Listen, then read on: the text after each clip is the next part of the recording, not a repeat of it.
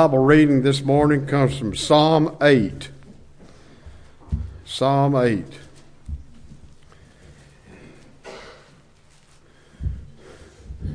O Lord, our Lord, how excellent is thy name in all the earth. Who has set thy glory above the heavens?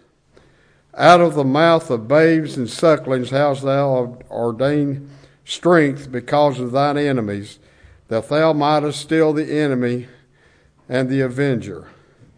When I consider thy heavens, the work of thy fingers, the moon and the stars which thou hast ordained, what is man that thou art mindful of him, and the Son of Man that thou visited him? For thou hast made him a little lower than the angels, and hast crowned him with glory and honor. Thou madest him to have dominion over the works of thy hands. Thou hast put all things under his feet all sheep and oxen, yea, and the beasts of the field, the fowl of the air and the fish of the sea, and whatsoever passes through the paths of the seas. O Lord, our Lord, how excellent is thy name in all the earth. I was just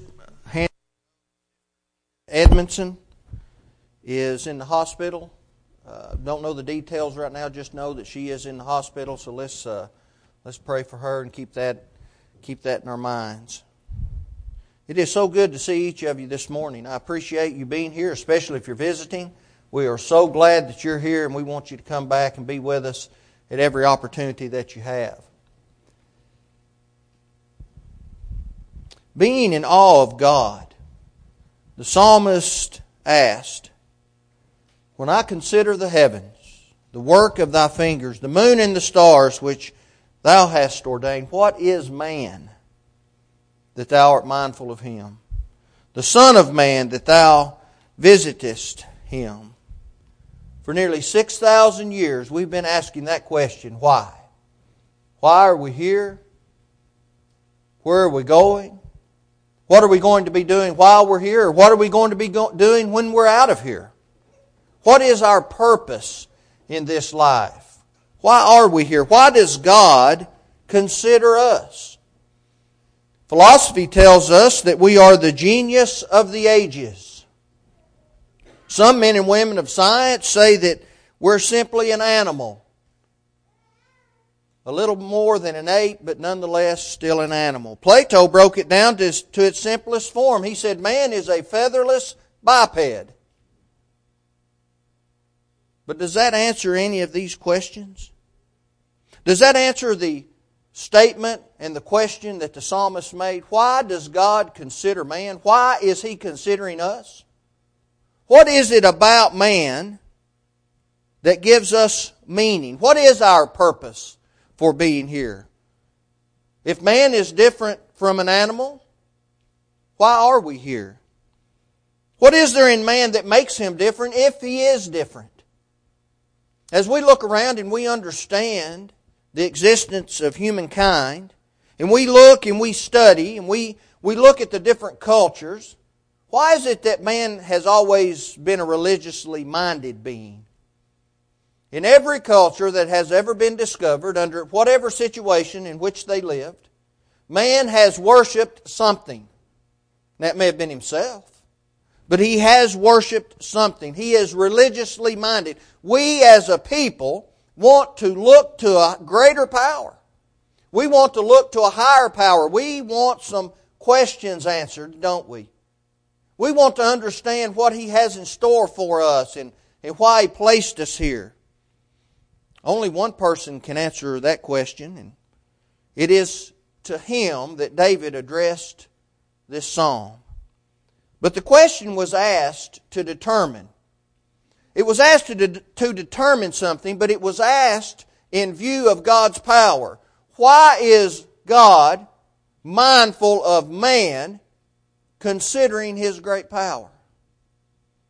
When we look around the world today, we ask the same question. We may ask it in a little different way. What is it about us that would cause God to take notice? For man surely does not take notice of God. I think the answer of David's questions and our questions can be found throughout the Bible. I think God is mindful of us because of how we were. I think that's the beginning of the story. God is mindful of us because of how we were. Shortly after God created the world, He created the plants and, and the animals, He created man, and He did so in a perfect state. Man was created in a pure state, brought into a beautiful world where there was no corruption to be seen anywhere. Moses recorded the conversation within the Godhead. He said, And God said, Let us make man in our image, after our likeness, and let them have dominion over the fish of the sea and over the fowl of the air and over the cattle and over all the earth and over every creeping thing that creepeth upon the earth. So God created man in his own image. In the image of God created he him. Male and female created he them. Genesis 1 26 through 27. In that perfect state, man is referred to as a child of God. Luke 3:38. Like his father, Adam was created being pure, holy, and righteous. There was no sin in the world. There was no sin in the world that God created. God does not create anything that is not perfect. It is not the case that a person is born sinful. It is not the case that, that we are inclined to commit sin over which we have no control. That's not how God created us. That's a broken person. Now, we have broken people in the world. We've all been there, but by our own choices. The world today would have us to believe that a person is born a homosexual. And when we look in Romans chapter 1, verses 18 through 32, we see a whole list of things that uh, Paul has said that are sinful. He makes a whole laundry list of things of which we are to avoid. And he talks about a diverse manner of things. But when we get toward the end of this section, he says, Therefore God also gave them up to uncleanness in the lust of their hearts to dishonor their bodies among themselves, who exchanged the truth of God for a lie, and, and worshipped and served the creature rather than the Creator. He says, For this reason, God gave them up to vile passions, for even their women exchanged the natural use for what is against nature. Likewise, also the men, leaving the natural use of the woman, burned in their lust one for another, men with men, committing what is shameful and receiving in themselves the penalty of their error which was due. But he goes on and he mentions, mentions other sins. He doesn't just mention homosexuality, he talks about unrighteousness. He talks about sexual immoralities of different kinds, wickedness, covetousness, maliciousness. He says, full of envy. He lists a whole manner of things. So it appears to me as I look at this, if a person is born to be a homosexual, he's born to be a murderer, he's born to be a gossip, he's born to be a backbiter, he's born to always be looking for to do something evil, and he's born to be a hater of God. But that can't be the case, can it? That's not possible. God does not create anything that is broken. We break the things God has given to us. How do we know that? We need to have an answer for that. We need to be able to say why that is the case instead of that's just the way it is. We can't have an answer for that. God created man in a perfect state because he was patterned after God himself. God is not a broken individual. God mends broken individuals. And we were patterned after him in many ways, right? Our intellect, our emotion, and our will, that didn't just happen. Instead, God gave those things to us. He created us to be that way. Being made in the image of God, we can reason, we can dream, we can love, we can aspire to have things and to do things. And of course, we can determine our own action. God created us so that we can discipline ourselves to accomplish our intended goals. God did not create anything that was broken. And since we have been created by God, we have always been and continue to be bound by His law. In the garden, Adam and Eve were given direction. They were given everything that they needed to have in this life, and God expected them to obey His commandments. And the Lord God took the man and put him into the garden of Eden to dress it and to keep it. Genesis 2.15. When we look at the punishment that, that God handed down after the first couple sinned, work was not a part of that punishment. That was a way of life prior to the sin. God has always directed the man, uh, man's steps. He's always given us direction in which we ought to go because the way of man is not in himself, the great prophet said. It is not in man that walketh to direct his own steps. Jeremiah 10 23. God has not created a mass of people and then left us to our own devices. That's deism. God has always directed us in the way that we ought to go, but it is up to us whether or not we'll take that direction, right? Ever since the dawn of time, the purpose of man has been to fear God and to keep his commandments, Ecclesiastes 12 13. God is mindful of man. I think the, the, the psalmist asked a wonderful question, but I think he really knew the answer. He was acknowledging the power of God. God's mindful of man because his creation was perfectly patterned after him. He created man because he had a desire for companionship. That kind of companionship that only comes when we willingly give it. That's what we all desire. When Satan walked into that pristine garden, things changed forever. He helped to break what God had created. The first couple sinned and God expelled them from their wonderful home, Genesis chapter 3. And from that point forward, man chose to sin. Man learned to sin. And there's always been a punishment for that. But God is mindful. The image was marred. Mankind no longer had that relationship that they had in the garden. It would never be had again in this world. To be able to walk in the cool of the garden, to, to commune with God as it were face to face, and to enjoy His loving and His tender voice guiding in the garden. So, why would God take notice of a fallen man? Why would he do that? I think the answer to that is easy as well. God is mindful of man because of how we are. He's mindful of how we were, but he's mindful of how we are. Man had gone from faithful servant to rebel in a short period of time. Adam and Eve were in the presence of God and committed or communed with him in a very personal way. But they lost that. They gave that up. And this transition separated them from God. The prophet said that sin is what separates us from God. It isn't that He can't hear us. It isn't that He's not able to help us. He said, but your iniquities or your sins have separated you from your God. Isaiah 59, 1 and 2. God has never left His throne. He's always been sitting there. Man leaves the presence of God. The picture of how we are is not a pretty one, is it? No, when we begin to look at humankind and the things that are going on in the world, we turn on the news and we hear the things that we can't imagine anyone doing in this world to other people. Mankind, as he is, he seeks his own will, he seeks his own good. He wants to do what he wants to do. He's not really concerned with the needs of others. Certainly not concerned with what God would want, and He's not mindful of those commandments. How we are is not necessarily a pretty sight.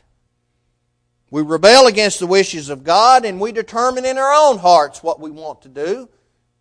And if we decide to worship God, we want to do it the way we want to do it, and to give Him what we want Him to have.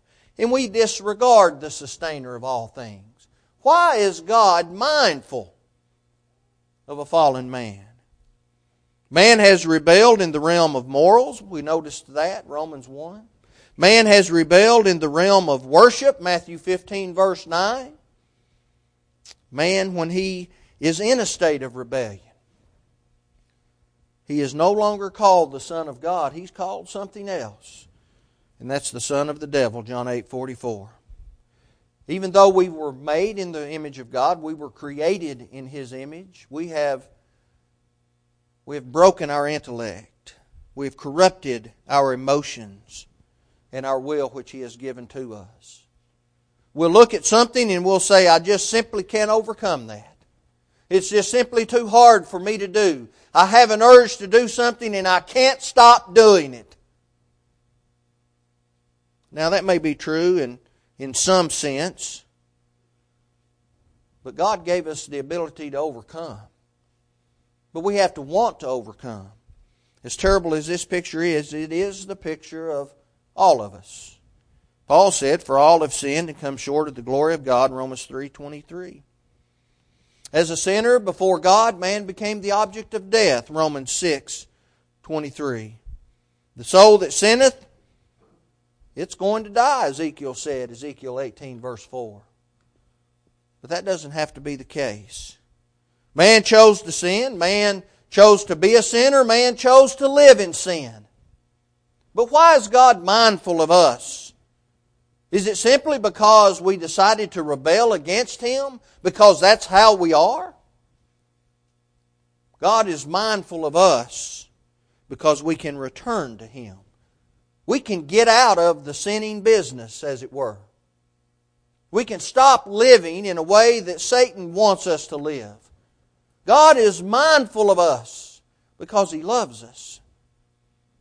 Paul encouraged his readers. He said, But now in Christ Jesus, ye who were sometimes afar off are made nigh by the blood of Christ. Ephesians 2.13. Earlier in the same letter, he said, In whom we have redemption through his blood, the forgiveness of sins. Ephesians 1 7. Why is God mindful of us? Sinfulness of man is taken away in the blood of Christ. And man, as he was, becomes the righteousness of God in him. 2 Corinthians 5 21. How we are becomes how we can be. That's why God is mindful of us. What we lost through sin, we can regain through Christ. That's why God is mindful of us. But He's not going to force us to be reunited with Him. He's not going to make us do that. We have been given the opportunity to become children of God. He's given us the opportunity to become sons and daughters again, but we must accept that. We must have a desire to change. We must have a desire to return. We must have a desire to do that. Peter demanded this. He said, 1 Peter 1 14 through 15, As obedient children, not fashioning yourselves according to the former lusts in your ignorance, but as he which hath called you is holy, so you be holy in all manner of conversation. Has God ever required something from us that we could not fulfill? Has God ever demanded that we do something that we could not complete. We go back to the argument you're born a certain way, you're born to sin in a certain way. Why would God do that? Why would He create someone that He would only punish? That's, that's a denominational mindset. We're not born sinful. We're not born either lost or saved. We have an opportunity to be reunited with God. All we have to do is accept it. How do we do that? How do we become holy after having chosen to live in sin? We have to turn our lives back to God, right? There's a plan of salvation given to us in the Bible. It's very simple. And it is simple because of God's great love for us. He wants us to be able to understand it. We have to have a belief in what He says. Jesus said, John 8 24, if you, if you do not believe I'm He, you'll die in your sins. We have to have that belief. The writer of Hebrews said, faith is, or said, uh, without faith it is impossible to please him, Hebrews 11, verse 6. We have to have that faith that he is who he said he is. We have to have the faith that says he'll do what he says he will do. And he said he will punish those who do not repent. Faith and repentance, followed by confession that I believe Jesus Christ is the Son of God. We see that taught throughout the Bible. The Ethiopian eunuch made that very statement, uh, Acts 8, verse 37. He went down into the water, both Philip and the eunuch, and Philip baptized him. The last thing we hear about the eunuch is he went on his way rejoicing. Why? The burdens of sin had been removed from his life. Faith, repentance, confession, immersion in water, but it does not stop there. We have to live faithfully if we're going to allow the blood of Jesus to reconcile us to God. That's why He's mindful of us. And we live that reformed life. And that's done on a daily basis, isn't it? Paul told the Romans, Romans 12, verse 2, Be not conformed to this world, but be ye transformed. How? By the renewing of your mind. A constant study in the Word of God. That doesn't mean we're walking around with a Bible in our hands 24 hours a day. But that means it becomes a part of our lives. It's who we are. It's who we are. That's how we live, to live a reformed life. If man is going to return, he must realize that God demands obedience. He doesn't just give us good ideas, and that he will punish those who do not conform to that obedience. 2 Thessalonians 1 6 through 9 is a very sad statement when we look at it in view of the eternal consequences. When Jesus is revealed from heaven with his mighty angels, coming with a flaming, fiery sword, taking vengeance on those, he said, that do not know God and obey not the gospel of Jesus Christ. That's a huge group of people. We need to think about that. C.S. Lewis, I believe, was correct when he mused he said, We want, in fact, not so much a father in heaven as a grandfather in heaven. He said, A senile benevolent who, as they say, likes to see young people enjoying themselves, and whose plan for the universe was simply that it might be truly said at the end of each day, a good time was had by all.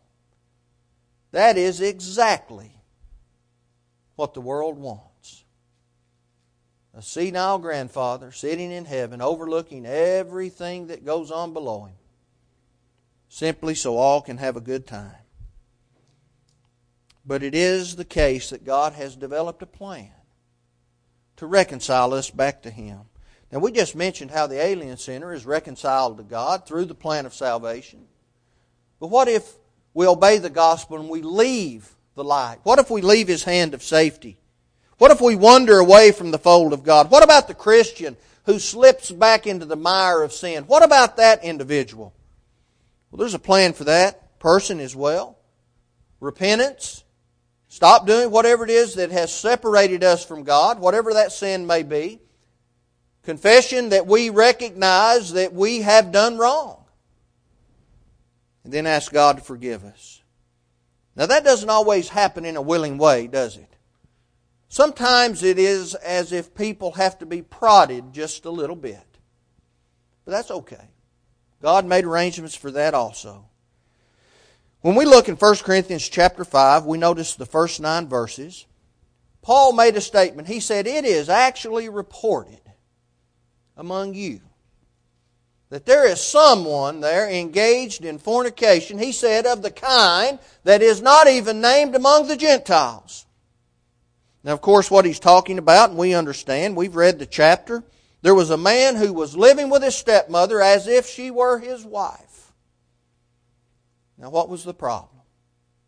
As we read the passage, Paul explains, You're puffed up. You're being arrogant. You're telling the world, Look how much we love this individual. We're not even punishing them for this sin. We're just overlooking it. That shows our great love. Paul said you're, you're confused. You're mistaken. That's not love. You're not showing love because you allow someone to continue to live in sin, you know what Paul said? He said, Deliver such a one to Satan for the destruction of the flesh, that his spirit may be saved in the day of the Lord Jesus. He said, Your glorying is not good. That individual, that member, of the Church of Christ at Corinth, was about to lose his soul if he departed this world physically. And all those who supported him in it were going to answer as well. So we have to be careful. Sometimes we have to prod. Paul said, withdraw your fellowship from that individual. Don't, don't fellowship someone who is living in sin or condoning sin. And they do that because the hope was that man would repent and that the whole congregation would. When we read the second letter to Corinth, we see that it worked. The man did repent. He did come back. See, we can be reunited with God. That's why He is mindful of us. We can return to the Father. But we can't stop there either. We can't stop there because the question remains unanswered. Why is God mindful of us? Because of how we will be. That's why He's mindful of us. He's mindful because we all face death as we live life. That's just a part of it, isn't it? We live a circle of life. It begins with birth and it ends in death. And everyone faces it. The writer of Hebrews said, It is appointed unto men once to die, but after this the judgment. Hebrews 9:27. Death is something that every person must be prepared when we face it. Perhaps we can think of it this way. When Jesus left, did he not say, I'm going to prepare a place for you? John 14, 1 through 3. That's what the Lord said. He was leaving earth. He was going to ascend back to the Father for the purpose of preparing the home that is already there. Why is it then a person can believe that we can go to a prepared home unprepared. That can't be possible, is it? We have to be prepared for that. It's necessary, important, because we do not want to be a part of the number who sees standing before God as a fearful thing. Hebrews 10:31. We want to be a part of that number who longs for Christ's return, 2 Timothy 4:8, just like the great apostle Paul. But we cannot go to a prepared place unless we are prepared. There's no room for the unprepared in heaven. Like the writer proclaimed, after death we have the judgment. And it is at this judgment that our fate will be determined. Judgment is an individual matter in that each one of us will answer for ourselves. Doesn't make any difference what our neighbor did, what our husbands or our wives or our children. Paul said, For it is written, As I live, saith the Lord, every knee shall bow to me, every tongue shall confess to God. So then every one of us shall give account of himself. Romans 14, 11 through 12. This verse has been misused, misapplied, and abused over the years. I can't tell you the times, and I know you've heard it as well, that, that's, that, that someone will say, There it is. Every knee will bow. Every tongue will confess. That means all people are going to be in heaven. All you have to do is to believe and confess. Well, we have to do that on time side of eternity. Much like the rich man, as he lifted up his eyes, being in torments, he understood. And he didn't want his brethren, his five brothers left back home, he didn't want them to join him in that torment. He understood where he was and why he was there. He understood he couldn't go anywhere, but he wasn't saved. The determining factor will be how we live in this life as to where we go in the next. He told the Corinthian brethren, 2 Corinthians 5, 2, 10, For we must all appear before the judgment seat of Christ, that every one may receive the things done in his body according to that he has done, whether it be good or bad.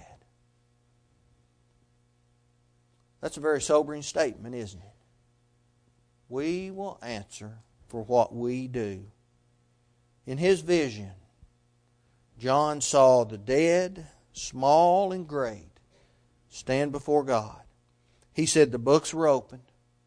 He said another book was opened, which is the book of life. And the dead were judged out of those things which were written in the books according to their works. Revelation 20, 12. Now, we may choose to forsake God. We may choose to live in sin. We may choose to reject God's love and Christ's sacrifice. But when we stand in judgment, we're going to be there. That's not going to be one of our choices. We'll be there and we'll have to give an answer for our conduct. What is a man that God is mindful of him? Why?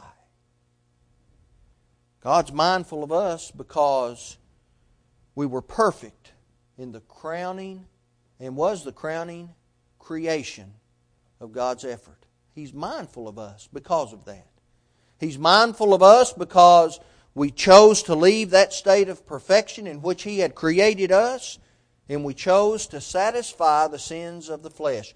Why is God mindful of us? Because of what we became, what we are. But most of all, God is mindful of us because of what we will be. We're going to be there.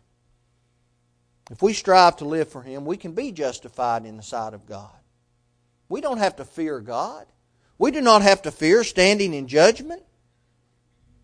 If you've ever sinned in your life, it's too late to stand in that perfect state before God. And that's all of us. Fortunately, Christ came, He gave Himself, He became a man just as we are, and we can follow His example. We can be obedient to Him, we can do the things He's asked us to do, we can start over. And we can start over with the blood of Christ. It'll cleanse us. We'll join with him in baptism, Romans 6, 16 through 18. We become the new man, which is renewed in the knowledge of God. We can be what God wants us to be in the image that he created, as Colossians 3.10. And we can realize, and we can understand, and we can hear those wonderful words, Well done, thou good and faithful servant. Enter into the joy of thy Lord. That's what we will be if we elect to do that. We talked about election this morning. We talked about God choosing, predestination. I believe in that.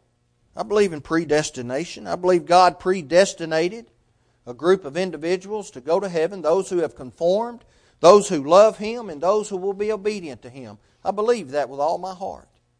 But I also believe the words of Peter when he said, Make your calling and election sure. We're called by the gospel. 2 Thessalonians 2:14. We're not called by a faint whisper in the night. We're not called by a feeling. We can't trust our feelings.